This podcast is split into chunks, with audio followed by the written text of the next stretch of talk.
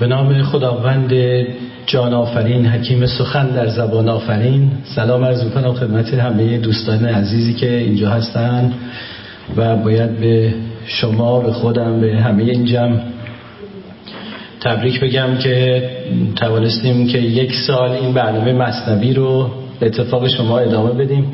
بسیار از چهرهایی که اینجا می‌بینم پای ثابت این جلسات هستند و به هر حال با پشتگرمی اونها و تشویقی که دوستان همیشه داشتند و محبتی که داشتن این جلسات ادامه پیدا کرده. و امروز هم خوشبختانه گرده هم جمع شدیم که این جشن تولد یک سالگی ارز کنم این جلسات رو با هم برگزار بکنیم. البته یک مدتی به حال فاصله خواهد افتاد. این فرصت تابستان رو همه مرخصی می‌گیریم. ولی انشالله بعد مجدد باز میگردیم و ادامه قصه رو پی خواهیم گرفت. ما یه تعداد زیادی از این قصه های دفتر اول رو با همدیگه خوندیم و پیش آمدیم و خب حسنش این بود که دوستانی که به دقت این قصه ها رو دنبال کردن متوجه شدن که مولانا چگونه کلاف قصه های خودش رو باز می‌کنه. و در خلال این قصه ها حرف های خودش رو به زبان تمثیلی و استعاره و متافور بیان می‌کنه. و چقدر مهارت داره در این قصه پردازی البته قصه پردازی که ظاهر شبیه قصه پردازی های کودکانه است. ولی در حقیقت قصه هایی برای بزرگسالانه و اگه قصه های کودکان برای خواب کردن اونهاست این قصه ها برای بیدار کردنه. و قصه هایی که مثل داستان ها و حکایت های هزار و یک شب که توسط شهرزاد گفته می‌شد یکی پس از دیگری ادامه داره و ما رو می‌بره با خودش به اونجایی که خاطرخواه اوست و دائما از قصه به قصه دیگه ما رو با خودش می‌بره. اگر چنانچه قصه های شهرزاد قصه گو بر اساس یا به جهت اعجاب آفرینی بوده است و اینکه شگفتی ایجاد کنه در مخاطبش و هیجان ایجاد کنه قصه های مصنوی در جهت حیرت آفرینی است. برای اینکه میگه که حیرت تو ره دهد در حضرتت. حیرتی که نهایتا به یک منزلی منتهی میشه. به حال ما با شیوه مصنوی آشنا شدیم و تلاش کردیم که توی این سلسله مباحثی که با هم داریم وقتی یه قصه رو می‌خونیم یه نگاهی بکنیم به اون کلام فکر حاکمه بر اون قصه و در واقع اون درون مایه اصلی و سپس فرصتی بود که بپردازیم به اون قصه های جنبی یا در واقع درون مایه های فرعی هر قصه. به این ترتیب تلاش کردیم که گم نکنیم که از کجا اومدیم و به کجا خواهیم رفت. ما تا قصه توتی و بازرگان رو با هم دنبال کردیم ولی این جلسه چون جلسه ویژه است و جمع شدیم که به حال این سالگرد رو با هم دیگه برگزار بکنیم. من فکر کردم که یه موضوع خیلی جذاب و هیجان انگیزی پیدا کنم که راجع به اون گفته بکنیم و دیدم که از موضوع خوراک در مصنوی جذابتر نیست. بنابراین راجع به خوراک خورش و رزق در مصنوی قدری امروز با هم دیگه گفتگو می‌کنیم. طبیعی که مولانا وقتی راجع به خوراک سخن میگه البته دو گونه خوراک در مقصود و منظرش هست. یکی در واقع اون سفره ماعده های زمینی است و دیگری سفره ماعده های آسمانی یا رزق بالا. و خب فرصتی است نگاه کنیم ببینیم که مولانا به مفهوم خوراک چگونه نگاه کرده و از خوردنی و خوراک و غذا و رزق چگونه متافورها یا استعاره ساخته برای بیان مقصود خودش. از یه دیدگاهی مولانا اصلا معتقده که این جهان یک جهان آکل و معکوله. یعنی یه جهانی است که همزمان یه عده دارن می‌خورن و یه عده دارن خورده میشن. همون کسی که داره می‌خوره با فاصله کمی بدن خورده میشه. این چنین جهانی است جهان آکل و معکول. و البته شما دقت کردین که مولانا دائما به گونه های مختلفی جهان رو معرفی می‌کنه. این خب ذهن نقاد و جستجوگر او رو نشون میده که به جهان مثل یه منشور هزار وجهی نگاه می‌کنه و هر دفعه از یه زاویه‌ای جهان رو تبیین می‌کنه و توصیف می‌کنه. یادتونه که مثلا قبلا توی گفتگوهامون داشتیم که گاهی میگه که این جهان استون این عالم ایجان قفلت است. اصلا این عالم بر اساس قفلت بیان بنا شده است. هوشیاری این جهان را آفت است. گاو اگر واقف ز قصابان بودی کی پی ایشان بدان دکان شدی؟ یا بخوردی از کف ایشان سبوس یا بدادی شیرشان از چاپلوس؟ این جهانی است که بر اساس قفلت بنا شده. خب این یه جور نگاهش نگاه مولانا به جهانه. گاهی جهان رو جهان جستجو معرفی می‌کنه. خاطرتون هست که من این جلسه اصلا راجع جهان جستجو سخن گفتم. هست هر جزوی ز عالم جفت خواه همچنان چون کهربا و برگ کاه. تمام اجزای این عالم دنبال جفت های خودشون هستن و در جستجوی پیدا کردن اون چیزی هستن که با اون به تکامل می‌رسن و تکمیل میشن. اینم یه جور دیگه تبیین جهانه. نگاه مولانا به جهان. و البته می‌دونید که برای هر کدوم از اینها یه سلسله از قصه ها و گفتارها داره و گاهی اوقات اینها رو در غزلیات خودش هم تجهیز و تبیین بیشتری می‌کنه. یا یه جای دیگه میگه که این جهان اصلا عرصه تضاد و جنگه. این جهان جنگ است کل چون بنگری. ذره با ذره چو دین با کافری. یه بارم جهان رو عرصه ازداد می‌بینه و اونجوری سخن میگه. شبیه این سخنان رو البته گاهی اوقات در, در نوشته ها و مکتوبات بهای ولد پدر مولانا هم پیدا می‌کنیم خصوصا این مسئله جهان ازداد رو. حالا اینجا می‌خوایم از اون نگاه دیگرش بررسی کنیم. اون نگاهی که میگه که این جهان یک جهان آکل و معکوله. جمله عالم آکل و معکول دان. وقت مثال های می‌زنه که یه قدری ملموستر بشه یه قدری قابل درکتر بشه و خب مولانا هم که می‌دونیم استاد مثال زدنه برای اون برای هر اندیشه که اقامه می‌کنه قادر هستش که مثال های خیلی متنوع و متکثری رو از زندگی مادی پیدا کنه و نشون بده. مرغکی اندر شکار کرم بود. گربه فرصت یافت او را در رو بود. آکل و معکول بود و بیخبر در شکار خود ز سیادی دگر. دزد اگرچه در شکار کاله است کاله یعنی همون کالا. دزد اگرچه در شکار کاله است شهنه با خسمانش در دنبالی است پاسبان هم داره میگرده که دزد رو پیدا کنه. عقل او مشغول رخت و قفل و در. قافل از شهنه است و از آه سحر. آه سحر اونایی که مالشون رو دزده او چنان غرق است در صدای خود. قافل است از طالب و جویای خود. گر حشیش آب و هوایی می‌خورد حشیش یعنی چی؟ یعنی گیاه. گر حشیش آب و هوایی می‌خورد معده حیوانش در پی میچرد. آکل و معکول آمد آن گیاه. همچنین هر هستی غیر اله. تمام موجودات غیر از خداوند مشغول این قاعده آکل و معکولن. یا دارن یه چیزی رو می‌خورن یا دارن خورده میشن. و و یطعم کن ولا یطعم چو اوست نیست حق معکول آکل لحم و پوست. خداوند روزی رسان است. خودش آکل و معکول نیست. زاکلی آکل و معکول که ایمن بود؟ زاکلی که در کمین ساکن بود. چطور ممکنه آکل و معکول اصلا ایمنی داشته باشن؟ برای اینکه هر لحظه شما حواستون باید باشه که توسط چیز دیگری ممکنه خورده بشید. و خیلی چیزاست که ممکنه آدم رو ناگهان تعمه خودش بکنه و سیر خودش بکنه. امن معکولان جذوب ماتم است. به محض اینکه معکول احساس امنیت می‌کنه همون لحظه مصیبت جذب میشه. این درست موقعی که آدم قفلت می‌کنه یهو یه چیزی میاد و مثل عقاب آدم رو میرو باید رو بدان درگاه کو لایوت ام است.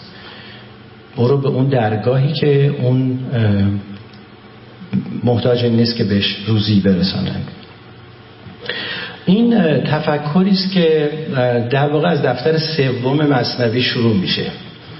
من قبل دفتر سوم یعنی توی دفتر اول و دوم این تفکر رو ندیدم. یعنی به نظر می‌رسه که چیزی حدود 63 سالگی مولاناست دفتر سوم تقریبا یه چنین زمانی است. سال 667 تقریبا میشه هلوش 63 سالگی مولانا.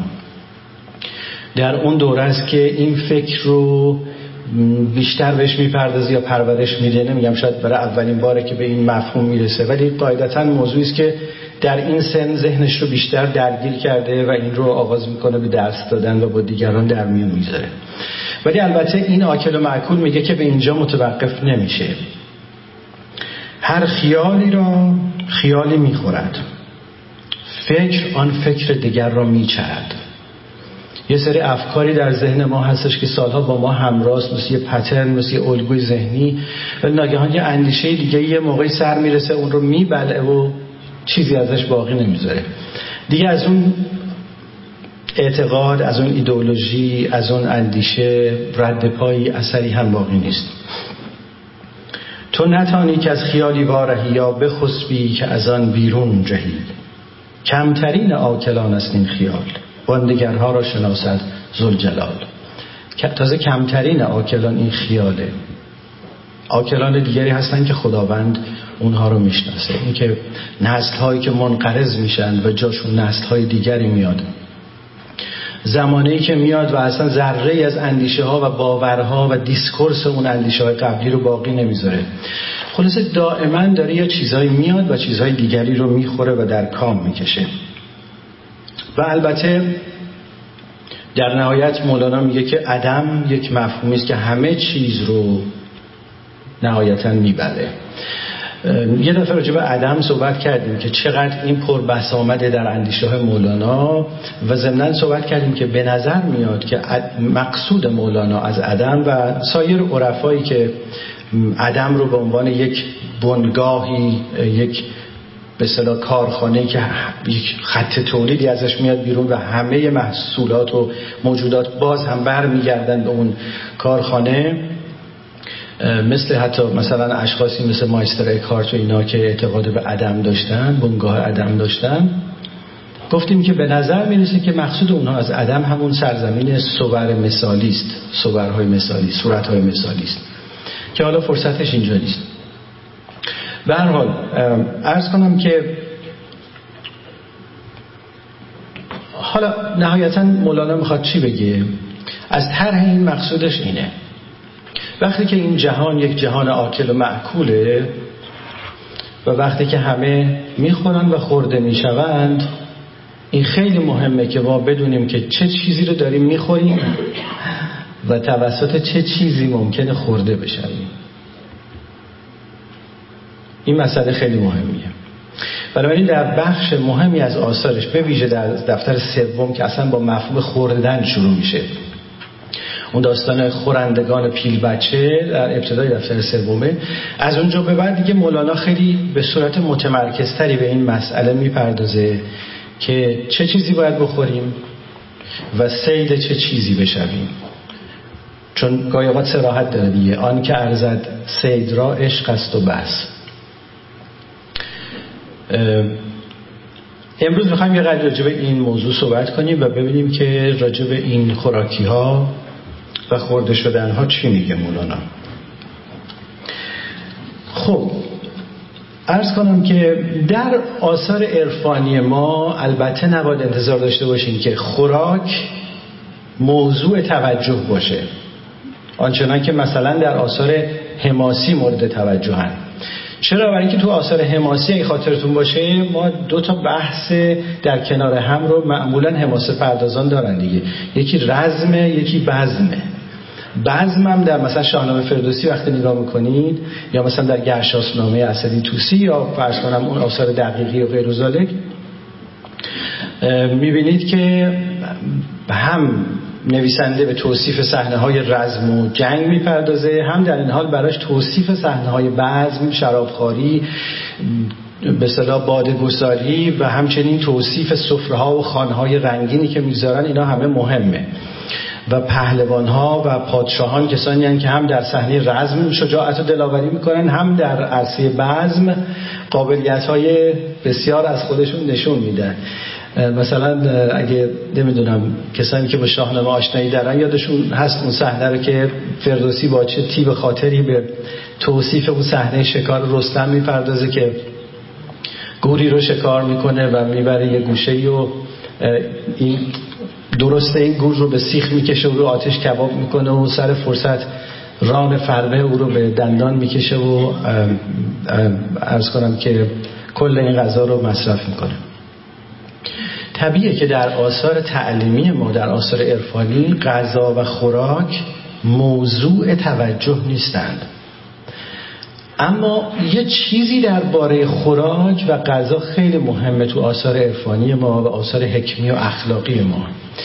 و اون در حقیقت نتایج غذاست تأثیرات غذاست. طبعات خوردنه طبعات خوراکه.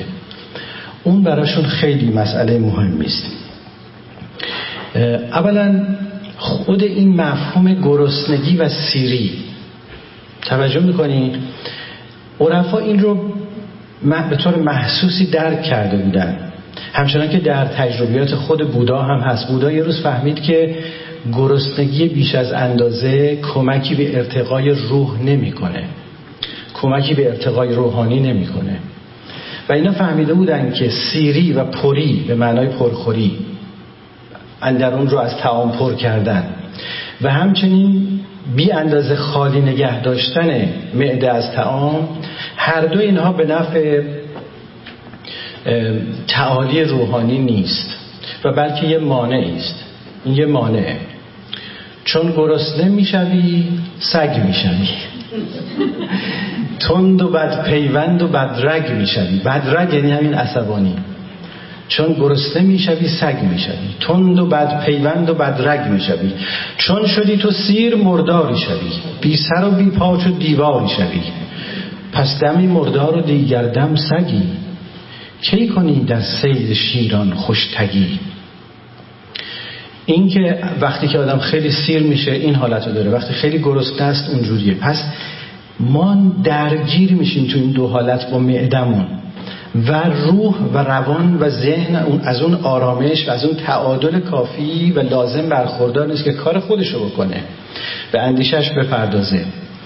این نه فقط مولانا بهش می‌پردازه در بسیاری از اندرزنامه های ما هم از قدیم بوده. سعدی هم که خب در واقع اصاره این اندرزنامه ها رو میاره توی گلستان و بوستان نشون میده. اونم بارها به اشاره کرده. اسیر بند شکم را دو شب نگیرد خواب. شبی ز معده سنگین شبی ز دلتنگی. یه شب از گرسنگی خوابش نمی‌بره یه شب از سیری و پوری خوابش نمی‌بره.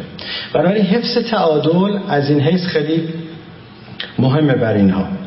نکته دوم نه فقط این که گرسنگی و سیری براشون مهم بوده این که چه بخوریم و کجا بخوریم هم خیلی مهمه. توجه می‌کنیم چی بخوریم و کجا؟ کجا؟ اون سفره ای که خانی رو گستردن اون خانی که گسترده شد سفره ای که برش غذا چیده شده. اون کجاست؟ توسط چه کسی فراهم آمده؟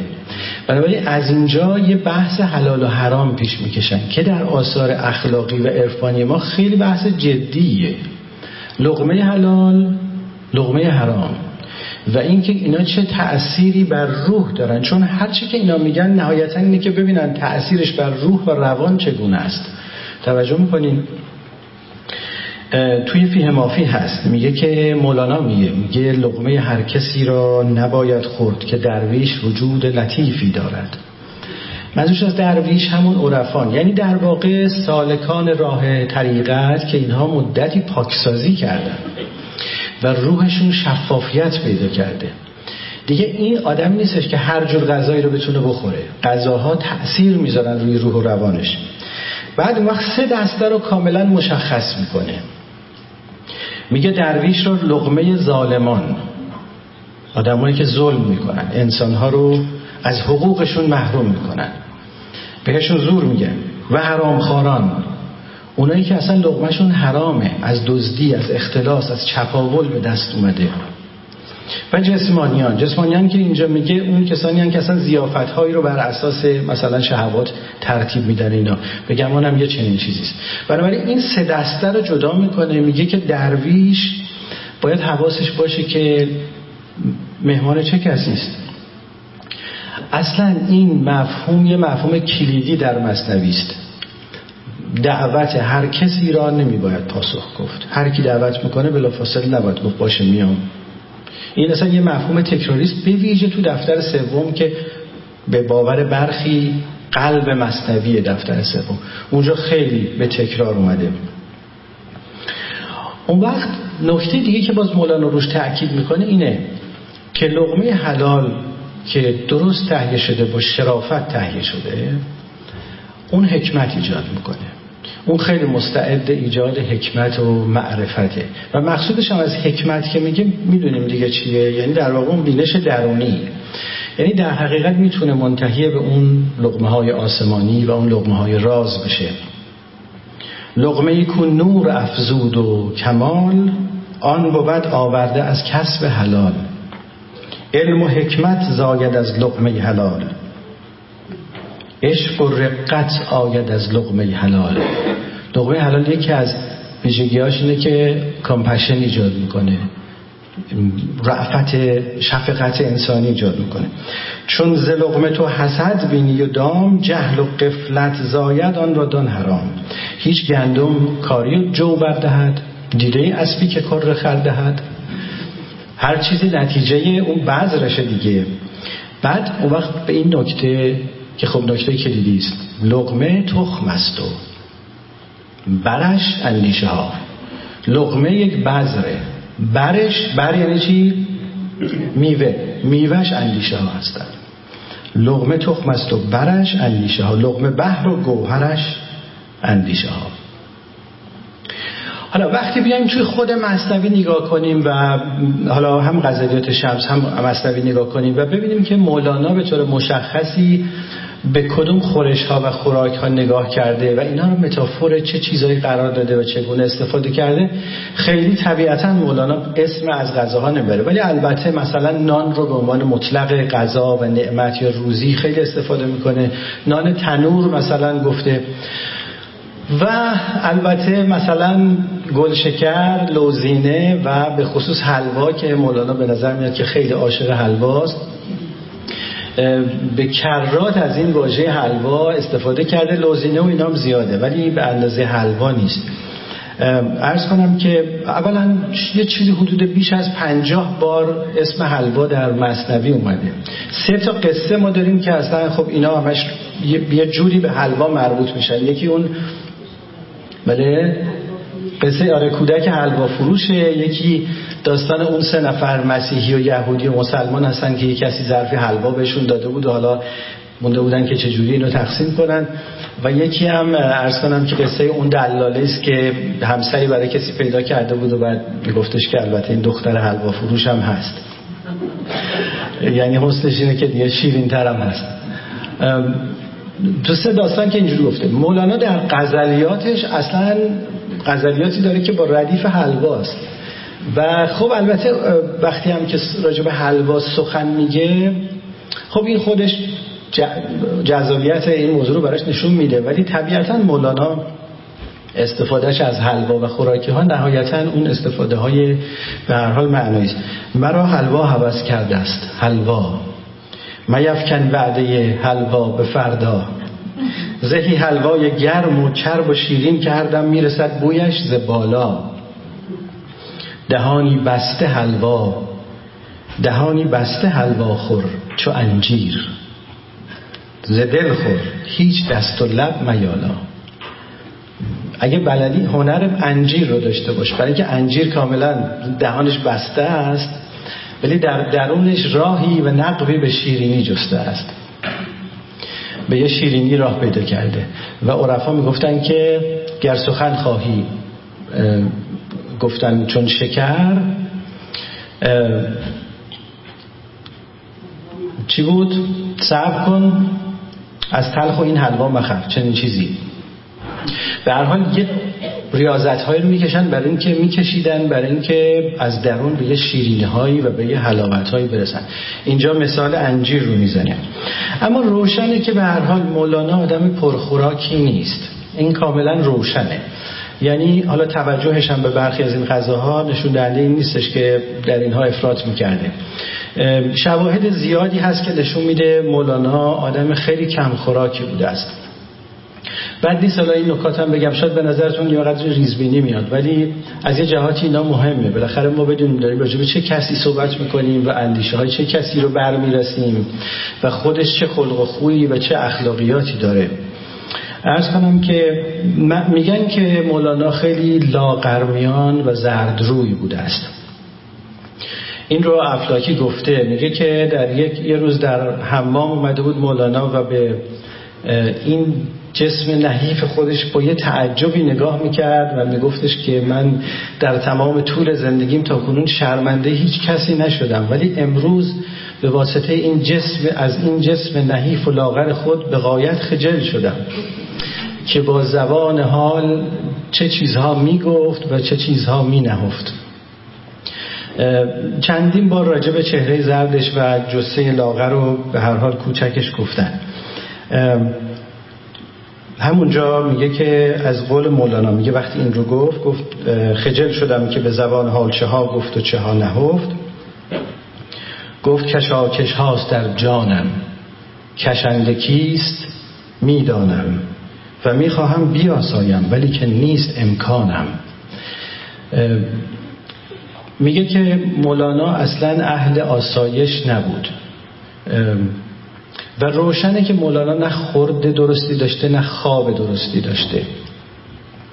من داشتم یه نگاهی می‌کردم به غزلیات شمس و ببینم که چه جاهای مولانا راجع به خواب سخن میگه و تعجب کردم که شاید بیش از 300 غزله که موضوعش موضوع خوابه و یه بخش عمده از غزلیات شمس راجع به بیخوابی های مولاناست و روشنه که این آدم بیخواب بوده. این تعبیر که ارز کنم که همه خفتند و مرا دل من دل شده را خواب نبرد از اون مفاهیم پرتکرار در غزلیات شمسه. دائما میگه که همه چشماشون به خواب رفته و من هنوز بیدارم. همه شب دیده من بر فلک استاوه شمرد خوابم از دیده چنان رفت که هرگز ناید. خواب من زهر فراغ تو بنوشید و بمرد. ببرد خواب مرا عشق و عشق خواب برد. که عشق جان و خرد را به نیم جو نخرد. ببست خواب مرا جاودانه دلداری به زیر سنگ نهان کرد و در بن قاری خواب من برد زیر سنگ در بن قار اصلا پنهان کرد.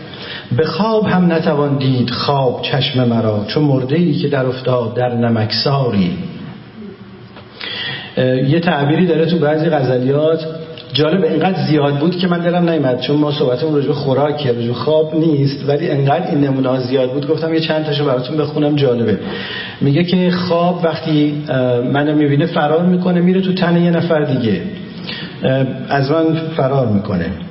چون خواب مرا بیند بگریزد و بنشیند. از من برود آید در شخص دیگر خوابم. ولی خودش این بیخوابی رو دوست داره. یعنی این شواهد هم زیاده که خودش عاشق این بیخوابیه و از این فرصت نهایت استفادهش رو می‌کنه. به نظر من بسیاری از غزلیات شمس در بیداری های شبهنگام توسط مولانا سروده شده. شواهدش هم حساله یکیشو براتون می‌خونم. میگه که ای خواب به جان تو زحمت ببری امشب. اصلا قسم میده خوابو که بیا زحمت رو کم کن. بیا به من مستولی نشو. ای خواب به جان تو زحمت ببری امشب و از بحر خدا از اینجا اندر گذری امشب. گر خلق همه خفتند ای دل تو به حمدالله گر دوش نمیخفتی امشب بتری امشب. میگه به حمدالله که اگه دوش نمیخفتی امشب بدتری دیگه امشب به هیچ روی خوابت نمی‌بره با ماه که هم خویم تا روز سخن گویم. که مونس مشتاقان صاحب نظری امشب. وقتی نمونه ها زیاده حالا خستتون نمی‌کنم. ولی به خصوص بعضی از این شعرها هستش که خیلی زیباست یه راز نیازی با ستارگان و با کهکشان هاست و خیلی روشنه که این شبی که خوابش نمی‌بره و داره نیایش هایی می‌کنه مراقبه می‌کنه و با این تصاویری که در آسمان و در کهکشان می‌بینه دلخوشه و با همین ها راز و نیاز می‌کنه. مخص به یار مهمان دار امشب که تو روحی و ما بیمار امشب. برون کن خواب را از چشم اسرار. ببخشید. به الله که خلقان جمله خفتند و من بر خالقم در کار امشب.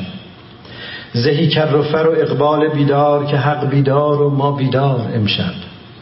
اگر چشمم به خسبت تا سهرگه ز چشم خود شوم بیزار امشب. اگر بازار خالی شد تو بنگر.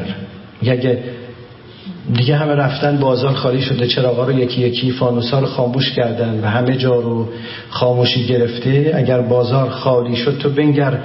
براغ کهکشان بازار امشب. چراغهای بازار آسمان رو روشن کردن. شب ما روز آن استارگان است. که در تابید در دیدار امشب. اسد بر سور برتازد به جمله عطارد برنهد دستار امشب. زحل پنهان بکارد تخم فتنه بریزد مشتری دینار امشب. خموش کردم زبان بستم ولیکن منم گویای بی گفتار امشب. خیلی شعرهای زیبایی است این آخرش هم بگم. یه بعضی غزلیات داره که در بعضی غزلیاتش هست که به مخاطبش یعنی به من شما قسم میده که بیاین نخوابید. بیاین امشب و نخوابیم. به جان تو که مرو از میان کار مخسب. به جان تو که مرو از میان کار مخسب. ز عمر یک شب کم گیر و زنده دار مخسب. هزار شب تو برای هوای خود خفتی یکی شبی چه شود از برای یار مخسب؟ برای یار لطیفی که شب نمی خسبد موافقت کن و دل را به دو سپار مخسب. بترس از آن شب سخت عظیم بیزنهار ذخیره ساز شبی را و زینهار مخسب. به هر حال این نمونه ها زیاده و نشون میده که نه اهل خوراک بوده مولانا و نه اهل خواب بوده. اگه بخوایم یه قدر بیشتر ظاهرش رو بر برسیم که بعدم نیست. چون من معمولا هیچ دل خوشی از این تصویری که از مولانا همه جا هست و این معروف ترین تصویرش که می‌ذارن در حقیقت اون پیرمرد فرو افتاده خمیده ای که هیچ فروغ و نوری در چهرهش و در دیدگانش نیست. در حالی که در تمام اوصاف مولانا گفتن گفتن چشمان بسیار نافذی داشت. چشمان درخشان و نافذی داشت. من اون تصویر رو که می‌بینم یاد اون پیرمرد خنزر پنزری صادق هدایت میفتم در بوف کور و اون رو برای من تداعی می‌کنه. اصلا اون شکوه و حیمنه ای که در مولانا باید باشه نیست. گرچه که به هر حال جسه خوردی داشته و لاغر بوده ولی این تصویر مولانا نیست. به چند دلیل. اولا یکی این که مولانا در مورد ریش ریش بلندی نداشته. هیچ وقت ریشش رو کوتاه می‌کرده. نقل قولی که افلاکی ازش داره و شاید سپه سالار هم گفته یادم نیست میگه که مولانا می‌گفت که من قبطه می‌خورم به حال قلندریه و قلندران که ریش خودشون رو ستیقه می‌کنن یعنی چارتیق می‌کردن اونها و ریششون رو هم از ته می‌زدن. مولانا میگه قفته می‌خورم. بعد یه نمونه هم مثال می‌زنه که دلیلی نداره اقراق گفته باشه برای که کاملا خلاف آمده. عادت به اقراق های دیگه ارز کنم که افلاکی خیلی نمیچسبه. میگه که روزی آینه داری آمده بود. آینه داری یعنی که سلمانی همون مثلا آرایشگر. از در حقیقت ما بگیم پیرایشگر دیگه چون آرایشگر که میگن آرایش یعنی زیباسازی با افزودن چیزی و پیرا پیرایشگر یا پیرایش یعنی زیبا کردن چیزی با کاستن از اون. بنابراین سلمانی ها که ما میریم در حقیقت اینا آرایشگر نیستن اینا پیرایشگرن. حالا یه پیرایشگری اومده بود پیش مولانا و گفتش که ریش شما را چگونه سازم؟ گفت انقدر که تفاوتی میان زن و مرد باشد. یعنی یعنی در حقیقت از ته بزن دیگه. ولی اینقدر که مثلا معلوم شه که این صورت یک مرده.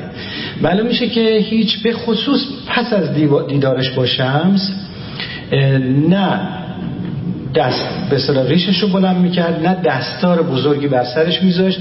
یه دلیلش هم این بود که مسابقه که در اون دوران اصلا در بلند کردن ریش و بزرگ کردن امامه راه افتاده بود و به قول صاحب گفتش که خم در این میدان بزرگی ها به افلاتون کند گفت کار با امامه و قطر شکم افتاده است. خم در این میدان بزرگی ها به افلاتون کنن. مولانا اصلا تعمدن برای اینکه مقابله کن برای اینکه فکر می‌کردن که هر کی امامش یعنی ساده دلان این گور نمی اندیشیدن دیگه. که هر کی امامه بزرگتری داره و ریش بلندتری داره احتمالا از فضل و کمال بیشتری برخورداره مولانا مخصوصا با این پسند عامه مقابله می‌کرد. دستارش رو به کوچکترین شکلی بر سرش میذاشت و ریشش رو کاملا کوتاه می‌کرد. این مسئله دستار رو البته خوبه بدونیم که دستار یا چیزی که مثلا بعدا بهش گفتن امامه و اینها این دستار چیزی نبود که مخصوص مثلا طبقه خاصی باشه. در حقیقت تمام ایرانیان و بسیاری از کسانی که در منطقه خاورمیانه و میدلی زندگی می‌کردن دستار داشتن. یعنی دستار در حقیقت اون کلاهی که بر سرشون میگذاشتن این یک جزئی از لباس رسمی همه مردان بود و در برخی مناطق میدلیست که زنان هم امامه داشتن. یعنی اون به هر حال دستار زنان هم استفاده می‌کردن. در خود عربستان زنان از دستار استفاده می‌کردن. در ایران این استفاده از دستار متفاوت بود. مثلا طبقات اجتماعی دستارهای متفاوتی داشتن. مثلا امامه یا دستار فقیهان با دستار زاهدان با دستار عارفان متفاوت بود. پیشوران دستار متفاوتی داشتن.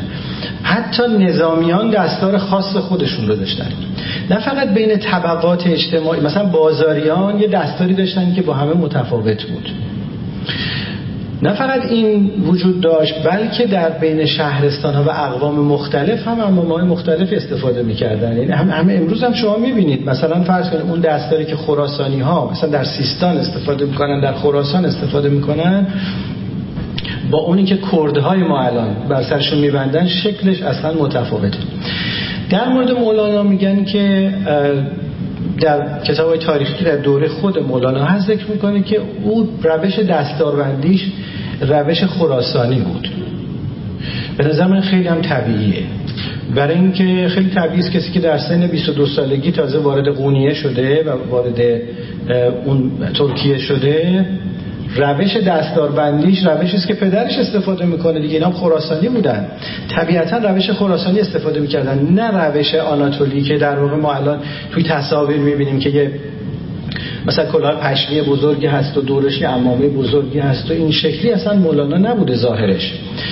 دستاربندی خراسانی هم که وقتی میگیم شما یادتون باشه اون تصویری که ما معمولا از فردوسی داریم در مجسمه فردوسی و تصویرهای از فردوسی هست که اینا دستا رو میبستن و بعد یه بخشش رو مثل تاج بیرون میذاشتن از جلوی امامه. قایدتا یه چنین به حالتی بوده است. به هر حال این هم از دستاربندی مولانا. خب اما در مورد خوراک اگه بخوایم برگردیم توصیه های خیلی مشخصی هست نسبت به پرهیز از بسیار خاری. و در آثار مولانا یک بخش هایی هست که کاملا نقد صوفی ازش یاد می‌کنن. نقد صوفی. یعنی صوفیان دوره خودش رو از نقطه نظر مختلفی گاهی نقد می‌کنه و یکی از مواردی که خیلی بهش می‌پردازه همین بسیار خاری اوناست. دیر یابد بعد توجیه هم می‌کنه میگه خب البته یه دلیلی داره. دیر یابد صوفی آز از روزگار. زان سبب صوفی بود بسیار خار. خب اینا آخه برای اینکه دیر به دیر لقمه ای پیدا می‌کنن و غذای بهشون می‌رسه. و همین دلیل وقتی بهشون می‌رسه دیگه حق مطلب رو می‌خوان که ادا کنن. و دیر یابد. جز مگر آن صوفی که از نور حق سیر خورد و فارغ است از ننگ دق. مگه اون صوفیانی که از نور حق خوردن و از ننگ گدایی کردن و دریوزگی مثلا غذا اینا رهایی پیدا کردن؟ از هزاران اندکی زین صوفیان باقیان در دولت او میزیند. البته در دوره ما از هر هزار نفر یه نفر این چنین صوفی واقعی که لغمه های در واقع شکم آکنده کرده از لغمه های نور پیدا میشه. اون قصه خر رفت که یادتون هست که داستان مشهوری بود که اونجا قشنگ این عادت اینها رو نشون میده که یه بیچاره هم که میاد سروساتی می‌کنن و خیلی جشن می‌گیرن و اون خودش هم با اینا همساز میشه ولی بعد می‌فهمه که این هزینه این مهمانی و زیافت با خر خودش فراهم شده و اون رو بردن و چیز کردن. جاهایی هست که مولانا بازی به صلاح زبانی می‌کنه با کلمه لغمه و لغمان که اینام جالبه. جناس شبه اشتقاق می‌سازه. میگه اون روز داشتم نکاتی می‌گفتم ولی لغمه چندی بیامد ره ببست. دوش دیگر لونه این می‌داد دست لغمه چندی بیامد ره ببست. مثل اینکه ظاهرا می آوردن تو مجلس غذاهای نظری توضیح می‌کردن و وقتی اینا توضیح می‌شد خب مثلا حالا مولانا داره سخن میگه همه حواسشون می‌رفت بین اون غذاها و صوفیان میریختن که اون سفره رو مثلا جمع کنن و هر کسی نصیب ببره. بعد میگه که بحر لغمه گشته لغمانی گرو. وقت لغمان است. ای لغمه برو. الان وقت لغمانه لغمان در حقیقت یعنی به نماد اندیشه و تفکر. این بسیار خاری رو سعدی هم داره. ما این دیگه سبک ما شده دیگه. ما یک کلمه از مولوی یعنی دو کلمه از مولوی میگیم یک کلمه هم از سعدی میگیم. و این دوتا رو با هم دیگه داریم اولا مثل که پیش می‌بریم. سعدی هم داره به خصوص این بخش نقد صوفی در آثار سعدی زیاده. که چون گربه زانو به دل بر جهند برنهند و اگر سیدی افتد چو سگ بر جهند در واقع برخی از صوفیان رو میگه. سعدی که جالبه اصلا عادت غذاخوری مردمان رو به تنز اینجوری گفته. گفته که حکیمان دیر دیر خورند. خب دیگه الان می‌خورن بعد تا مثلا غذای بعدیشون خیلی فاصله میفته. حکیمان دیر دیر خورند و زاهدان نیم سیر خورند. یا آبدان آبدان نیم سیر خورند و زاهدان صد رمق. و جوانان تا طبق برگیرند. جوانان اینقدر می‌خورن که یکی بیاد سینی رو برداره بگه مثلا خب دیگران هم هستن. و پیران تا عرق کنند.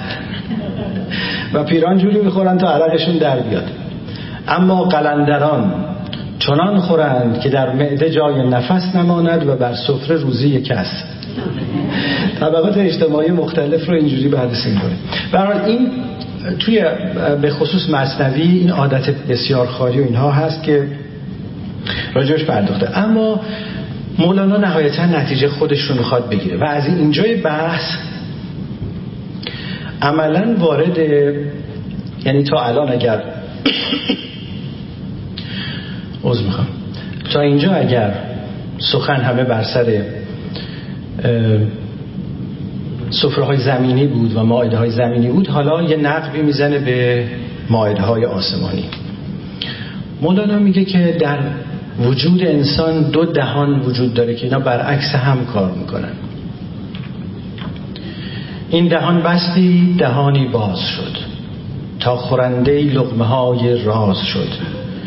تا تو تن را چرب و شیرین می‌دهی جوهر خود را نبینی فربهی. گرز شیر دیو تن را وابری در فتام او بسی نعمت خوری. طفل جان از شیر شیطان بازگیر بعد از آنش با ملک بازگیر وقتی از شیر شیطان چون شیطان هم در حقیقت همچنان که در آثار ادبی ما به بوفور می‌بینید دیگه. شیطان هم خودش یه خانسالاره یه خانگستره. شیر میده بلکه غذا میده بلکه سفره گستری می‌کنه. تو کدوم قصه مشهور ما هست در ادبیات حماسی ما که شیطان خانگستری و خانسالاری می‌کنه؟ بله. داستان زحاک دیگه. زحاک اونجا اصلا در لباس خالیگر خالیگر با واو یعنی مثلا آشپز.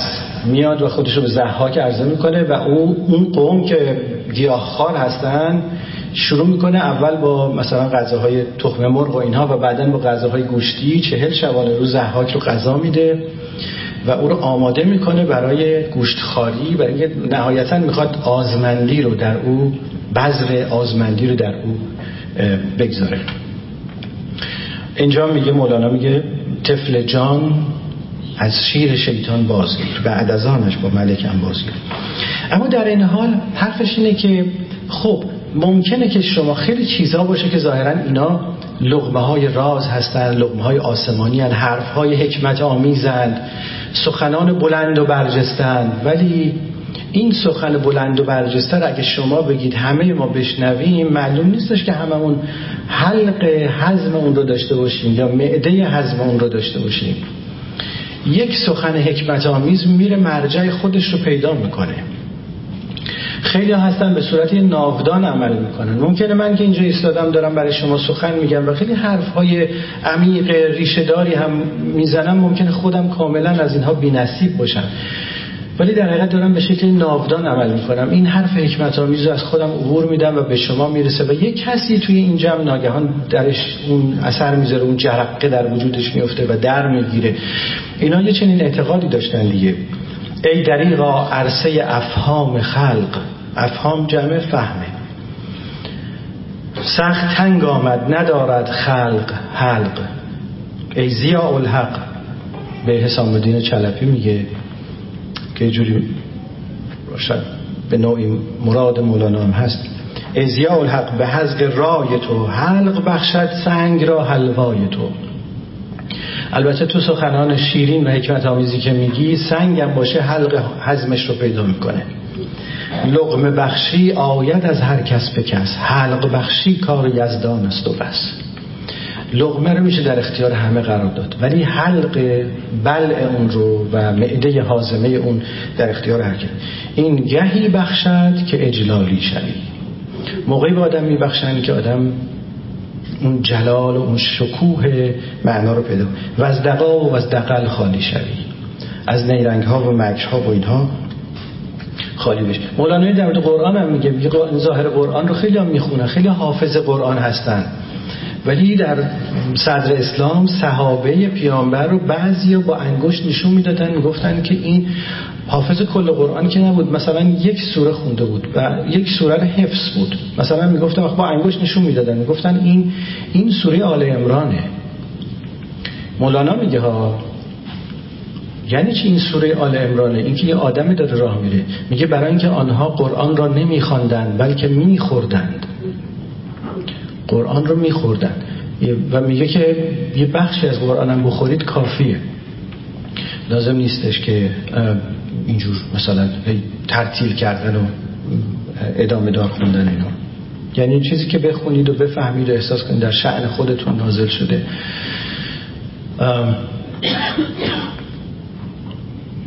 بله. حکایتی توی مصنوی هست که روی این نکته تأکید بیشتری می‌کنه. من یک بار فکر می‌کنم که این حکایت رو یکی از کلاس هامون نه به تفصیل ولی به اجمال اینو گفتم. برای برخی ممکنه تکراری باشه عذرخواهی می‌کنم. ولی تذکارش بد نیست و بعد برای اونایی که نشنیدن هم حکایت جالبی است. مولانا اشاره می‌کنه به دوره فرعون و اون کشاکشی که میان فرعون و موسی هست. و می‌دونه که یکی از معجزات موسی این بود که چون که در کتب مقدس آمده این بود که به اجاز کاری کرد که رود نیل برای قبطیان برای مصری ها و برای کسانی که در واقع پیروان فرعون بودند قابل شرب دیگه نبود. یعنی اون آب تبدیل به خون شده بود. مولانا حالا این قصه رو بر اساس چیزهای دیگری هم که شنیده خب می‌بره تو کوره ذهن خودش و شکلهای دیگری بهش میده ولی نهایتا این قصه خیلی زیبای سمبولیکی درست کرده.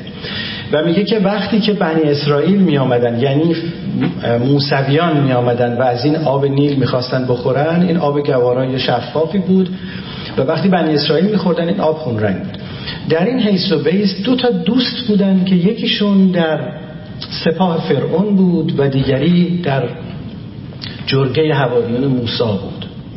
ولی اینها دوستان صمیمی با هم بودن.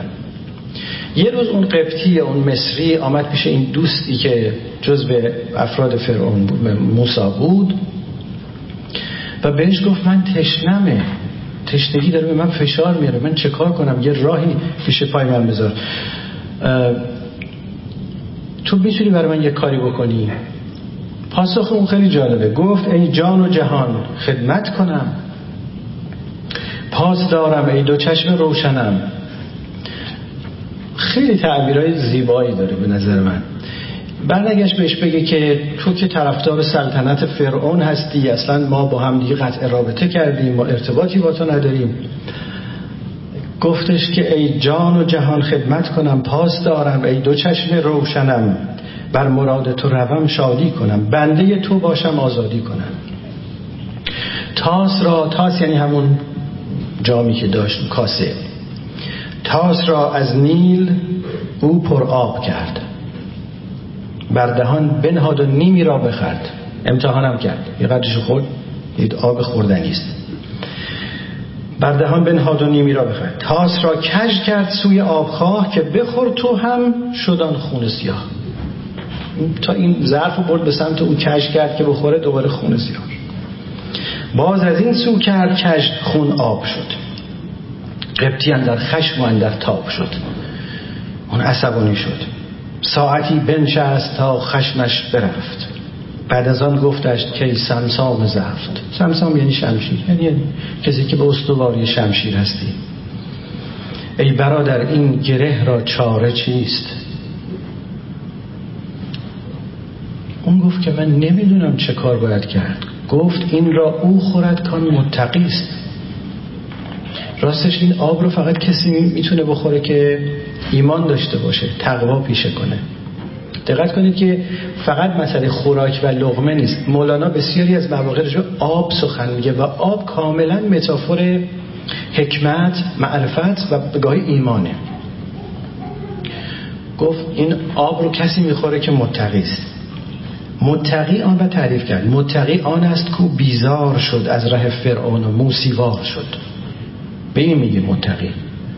کسی که از فرعونی فاصله می‌گیره از تکبر فرعونی از ظلم و استبداد فرعونی از مفاسد فرعونی فاصله می‌گیره و موسیوار میشه خلق و خوی موسوی پیدا می‌کنه.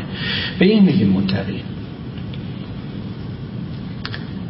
و چقدر بعده که ما این کلمات رو من گاهی وقتی که دارم راجع به مصنوی صحبت می‌کنم و شروع می‌کنم مثلا تفسیر بعضی از ابیات مصنوی ناخداگاه تلاش می‌کنم به جای بعضی کلمات که کلمه دیگه پیدا کنم بذارم و بعد با خودم فکر می‌کنم که چرا من میجنگم با اینکه این کلمه رو استفاده نکنم. و می‌بینم از بس که این کلمات رو در دوره ما و در این حکومت جمهوری اسلامی چقدر اینا لوس شده که ما دلمون نمی‌خواد اینا رو استفاده کنیم. به قول دکتر شفیعی کتکنی میگه که یه اصلی رو نام می‌بره خیلی جالبه. میگه اصل شناوری کلمات. میگه در دورهای استبدادی کلمات شناور میشن و از معنای خودشون خارج میشن. ایثار عشق نمی‌دونم مقاومت جهاد ایمان تقوا. به قدری اینا رو دستمالی می‌کنن و اینقدر چرکش می‌کنن و اینقدر به نفع افکار خودشون مصادره به مطلوبش می‌کنن که شما دیگه رقبت نمی‌کنید از این کلمات استفاده کنید. باری ولی ما داریم به هر حال با اون واژگان قرن هشتم سخن میگیم بنابراین ذهنتون رو جای دیگه نبریم. میگه تقواینه بعد گفتش که او من چقدر پس طولانی حرف زدم؟ ببخشید. گفت قبطی بعد اون مصریه گفتش که گفت قبطی تو دعایی کن که من گفت حالا که کاری نمیشه کرد منم تشنم. و من می‌خوام یه جوری سیراب بشم. بیا یه دعایی در حق من کن. گفت قبطی تو دعایی کن که من از سیاهی دل ندارم آن دهن.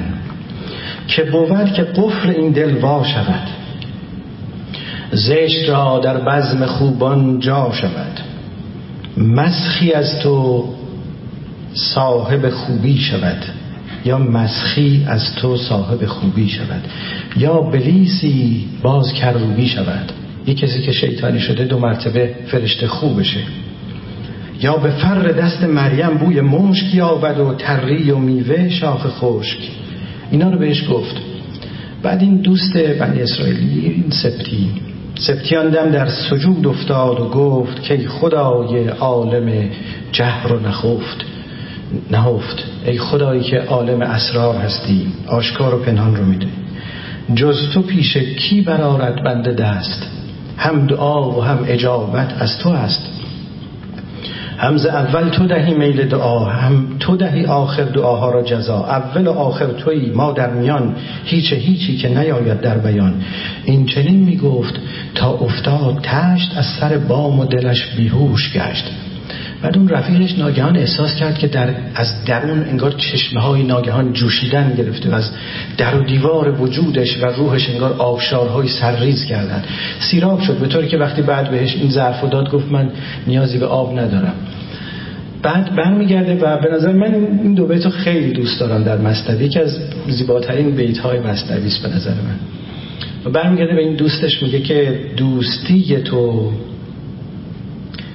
دوستی تو و از تو ناشگفت.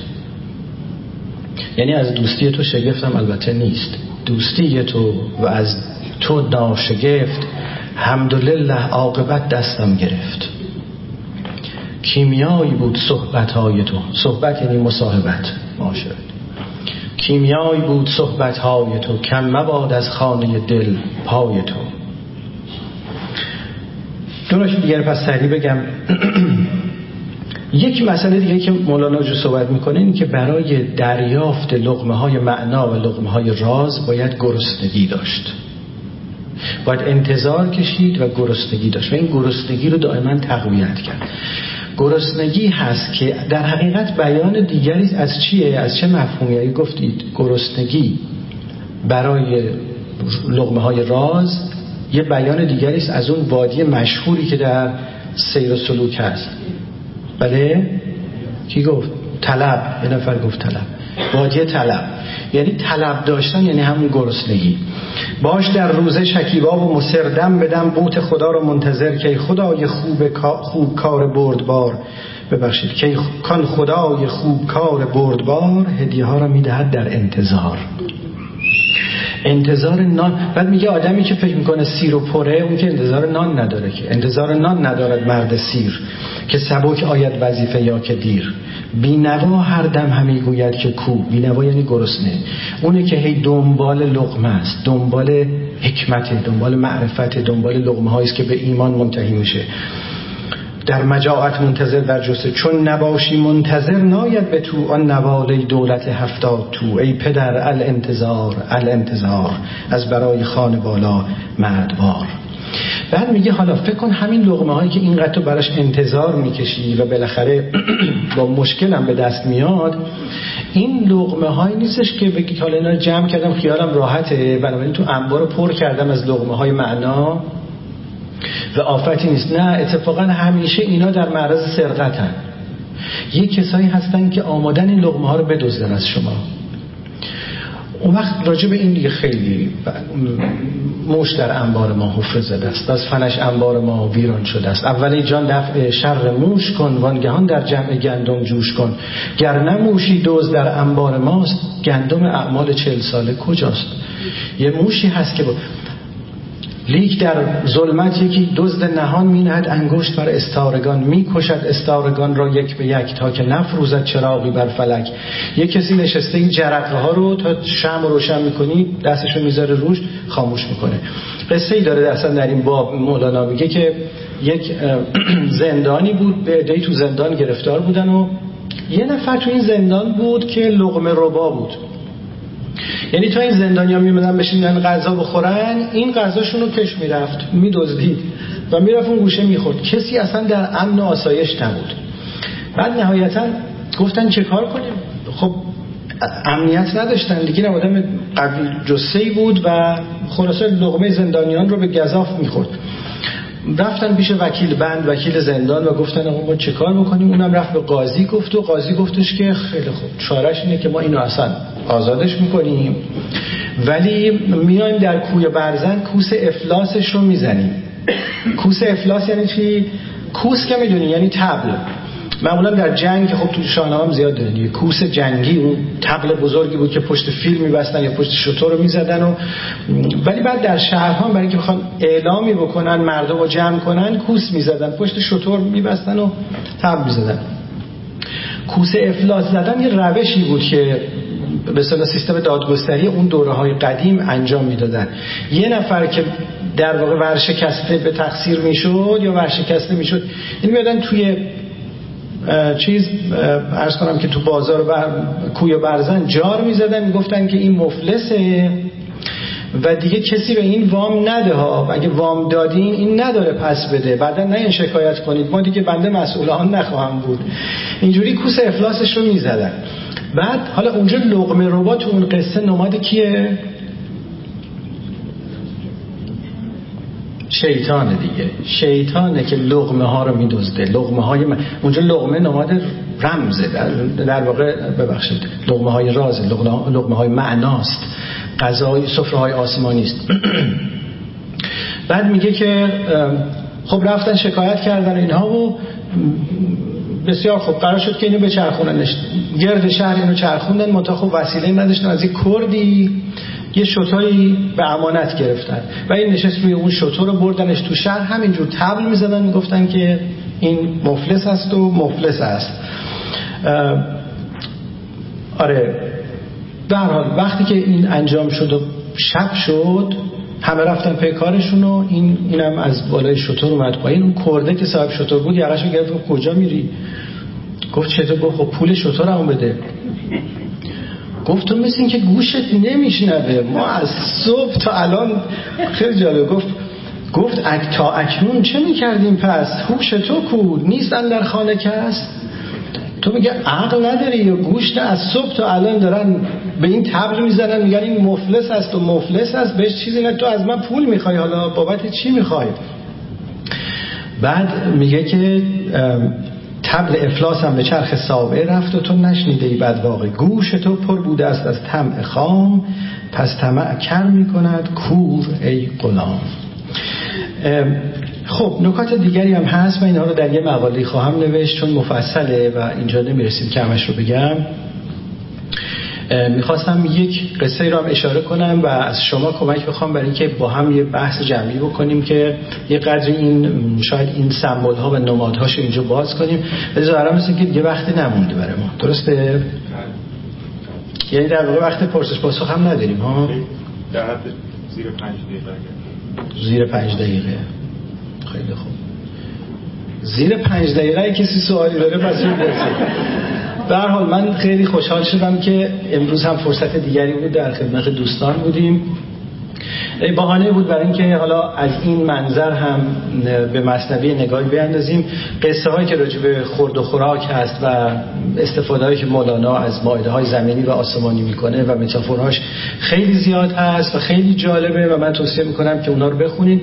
من این مقاله رو بعد خواهم گذاشت اون کانال تلگرامی که نگاه کنید. اونجا اون وقت رفرنساشو میدم که کجا هست. می‌تونید کسانی که خواستن برن و به اصلش مراجعه کنن و اون قصه رو عمیق‌تر و دقیق‌تر تحت مطالعه بگیرن اگه سوالی خاصی هست من در خدمتون هستم.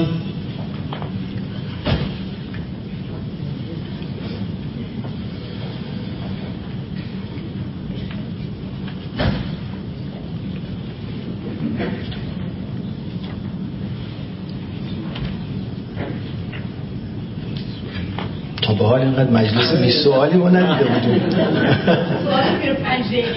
زیر پنج دقیقه نداره سوالا بفهمید خب مولوی مذهبی هست. آیا اگر مذهبی نبود حق مذهبی نداشت بینش مذهبی نداشت از روزه داشتن کم خوردن چقدر استفاده بله. تموم شد. بله. نه فکر می‌کنم که اختصاصی به مذهب نداره. برای اینکه اولا فرقه مولویه می‌دونی که فقط اون روزه های ماه رمضان رو نمی‌گرفتن. اینا یه عادتی داشتن روزه های سه روزه می‌گرفتن. یعنی مثلا سه روز اول ماه یا پایان ماه رو روزه می‌گرفتن گاهی. این براشون یه تمرینی بود. گاهی هم یه آینی داشتن که روزهای 18 روزه. برای اینکه معتقد بودن عدد 18 عدد مقدسه. اون رو هم می‌گرفتن. در میان سایر گروه ها و نهله های فکری عرفانی هم شما می‌بینید اینو. یعنی مدتی امساک کردن از غذا پرهیز کردن روده ها و معده رو کاملا شستشو دادن امساک کردن. همشون معتقد بودن که این به یه تأثیراتی داره. ولی افراد تلاش می‌کردن که نکنن تو این کار. که وقتی افراط می‌کردن اون وقت تمام قوای ذهنی هم تحلیل می‌رفت. ولی نه این خاصه فقط اون جنبه مذهبیش نیست. گرچه که در ماه رمضان اینا می‌گرفتن چون مسلمان بودن. ولی حتی اکتفا به اونم نمی‌کردن. روزهای سه روزه داشتن.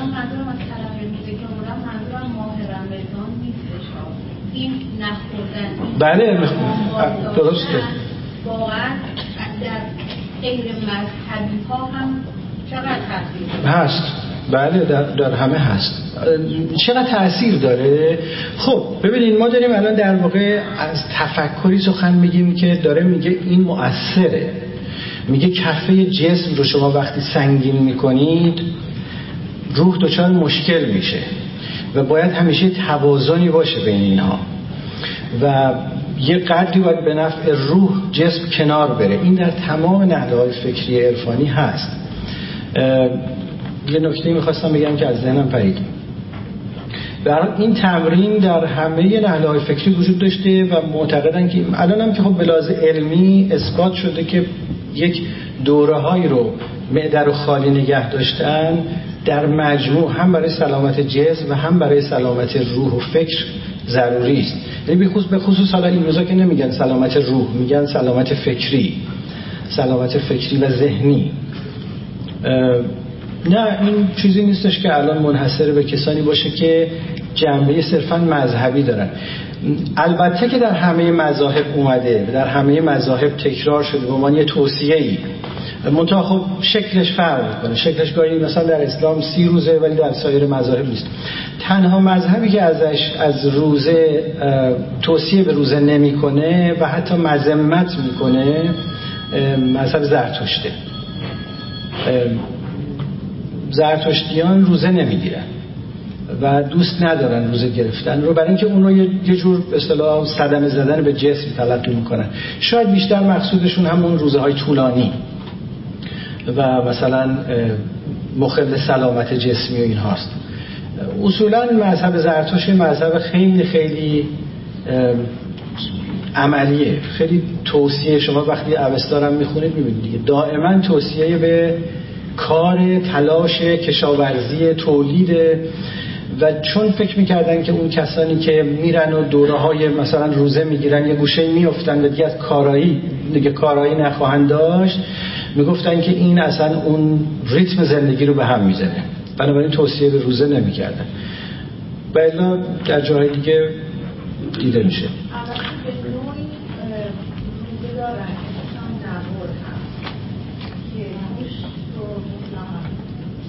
از گوشت پرهیز می‌کنن. بله.